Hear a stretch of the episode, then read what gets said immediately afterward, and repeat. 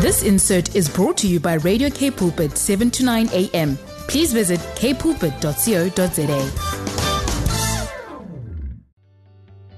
Good morning, and thank you for joining us for the program this morning. My name is Mike Fluech. I'm the pastor of Bible Baptist Church in Potchefstroom, and today we are continuing a five part series called Marriage Medicine. In the first installment, we talked about the power of an apology, and I do hope that you have applied that where and when necessary. Last time we talked about the importance of reading the Bible together. I gave you some advice about perhaps employing the book of Proverbs, spending some time in the book of Song of Solomon, but you should sanctify and cleanse your marriage by washing it in the Word of God. Today we're going to talk about this. Uh, if your marriage is struggling to whatever extent, can I emphasize the importance for you and your spouse to have a date night? Please make time to go on a date. I have found this to be the case so many times, and I've found it, of course, with my own church members. I've found it in my own marriage that sometimes this has uh, become an issue. Life gets so busy that we tend to take the most important people in our life and push them to the side so that we can spend more time on things that are less important. And it's a sad truth, but folks, it is a truth. And uh, let me say, this is true not only of your spouse, but this also happens to God on a frequent basis. But today we're talking about marriage medicine, so let's uh, just spend our time talking about the importance of making time for your spouse. Make time for him or her. Now, folks, when I say make time, understand you might have to manufacture that time. I mean, it may be quite a project to find the time in your busy schedule. Matter of fact, you might have to steal that time from some other project, other hobby, other person to make time to be with your spouse you need to have a date night. I don't care if that date night lasts five minutes, if, it, if you go on a fancy uh, outing somewhere and you spend two or three hours. You don't even have to spend a lot of money. Maybe you do. I'll let you decide how date night needs to be. Probably good to change it up from time to time. But make the time, dedicate the time to each other. Isn't it interesting that while we are dating or courting and, and we're moving towards getting married, we're very anxious for date night, and the more the better, so it seems. But then as soon as we get married, those date nights become less and less frequent, and as a matter of fact, in a lot of marriages, they just disappear. But listen, if you love somebody, making time for that person is part of a loving relationship. Again, I'll emphasize it. It is true with God, and it should be true with your spouse. The Bible says in Song of Solomon, chapter 2, we read about the man making plans to spend time with his wife. He says in Song of Solomon 2, verse 8, The voice of my beloved, behold, he cometh leaping upon the mountains, skipping upon the hills. Listen, he's happy. He's excited for date night. Verse 9, My beloved is like a roe or a young hart. Behold, he standeth behind our wall. He looketh forth at the windows, showing himself through the lattice. Right? He's kind of peeking through. He's being flirtatious, if you will. Verse 10 My beloved spake and said unto me, Rise up, my love, my fair one, and come away.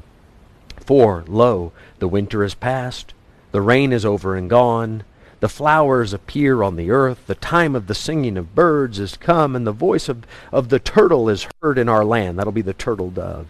In verse 13, the fig tree putteth forth her green figs, and the vines with the tender grape give a good smell. Arise, my love, my fair one, and come away. He's been waiting a while. You see that in verse number 11. He waited an entire season. The winter has passed. The rain is gone. Then in verse 12, the flowers appear on the earth. Listen, buy flowers. Uh, get ready for the day. Put some effort into it. You know what happened in verse number 14? Says there, Oh, my dove. The man now is speaking. The woman has told us what the man said, and now the man is addressing a problem. He said, O my dove, thou art in the clefts of the rock, in the secret places of the stairs. Let me see thy countenance. Let me hear thy voice. For sweet is thy voice, and thy countenance is comely. He says, he said, my, my love, you're so beautiful. Let me have a peek. Let me see you. Verse 15, take us the foxes, the little foxes that spoil the vines, for our vines have tender grapes. So it appears that the woman was making some excuses for why she couldn't enjoy date night. She was hiding her face, not letting her voice be heard, and the man is saying, Please let me hear from you. Interact with me, respond. And if there are some little foxes spoiling our time together, let's deal with those. Get those out of the way. This is where I say you got to make time. You got to find time. You have to steal it if you if you must from some other part of your schedule. Make time for your spouse. As the book continues, we see that often the man did reach out and he wasn't always immediately welcomed by his wife. But by the end of the book, the wife begins to realize just how precious this time is. And in chapter 7, in verse number 10, we read, I am my beloved's, and his desire is toward me. Now watch what she says to her man. Come, my beloved, let us go forth into the field. Let us lodge in the villages. Let us get up early to the vineyards. Let us see if the vine flourish, whether the tender grape appear, and the pomegranate bud forth. There will I give thee my loves.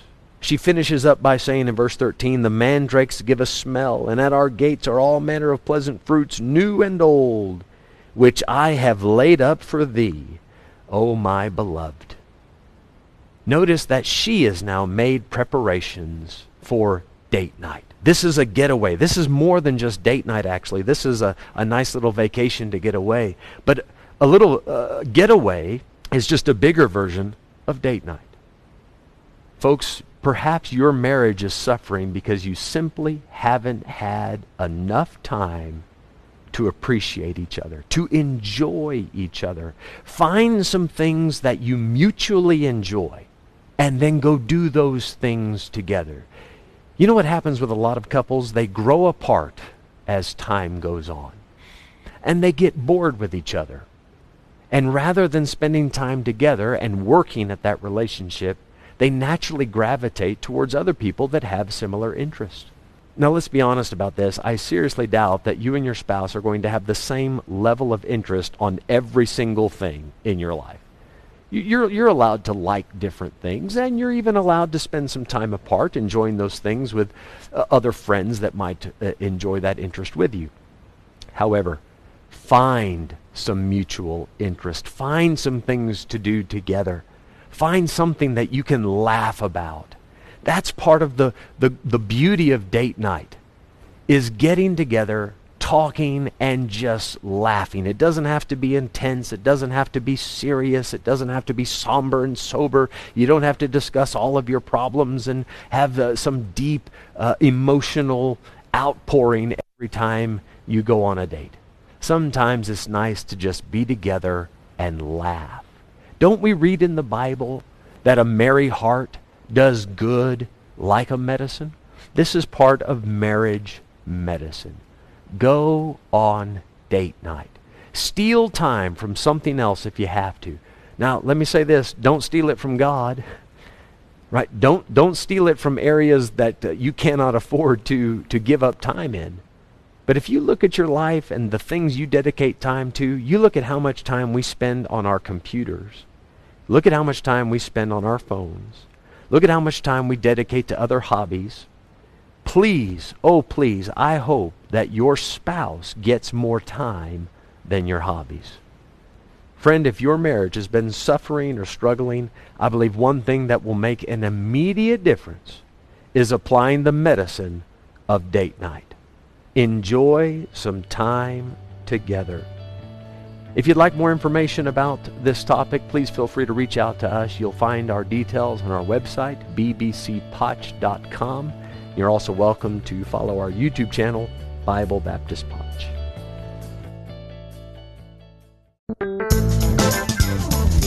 This insert was brought to you by Radio K Pulpit, 7 to 9 a.m. Please visit kpulpit.co.za.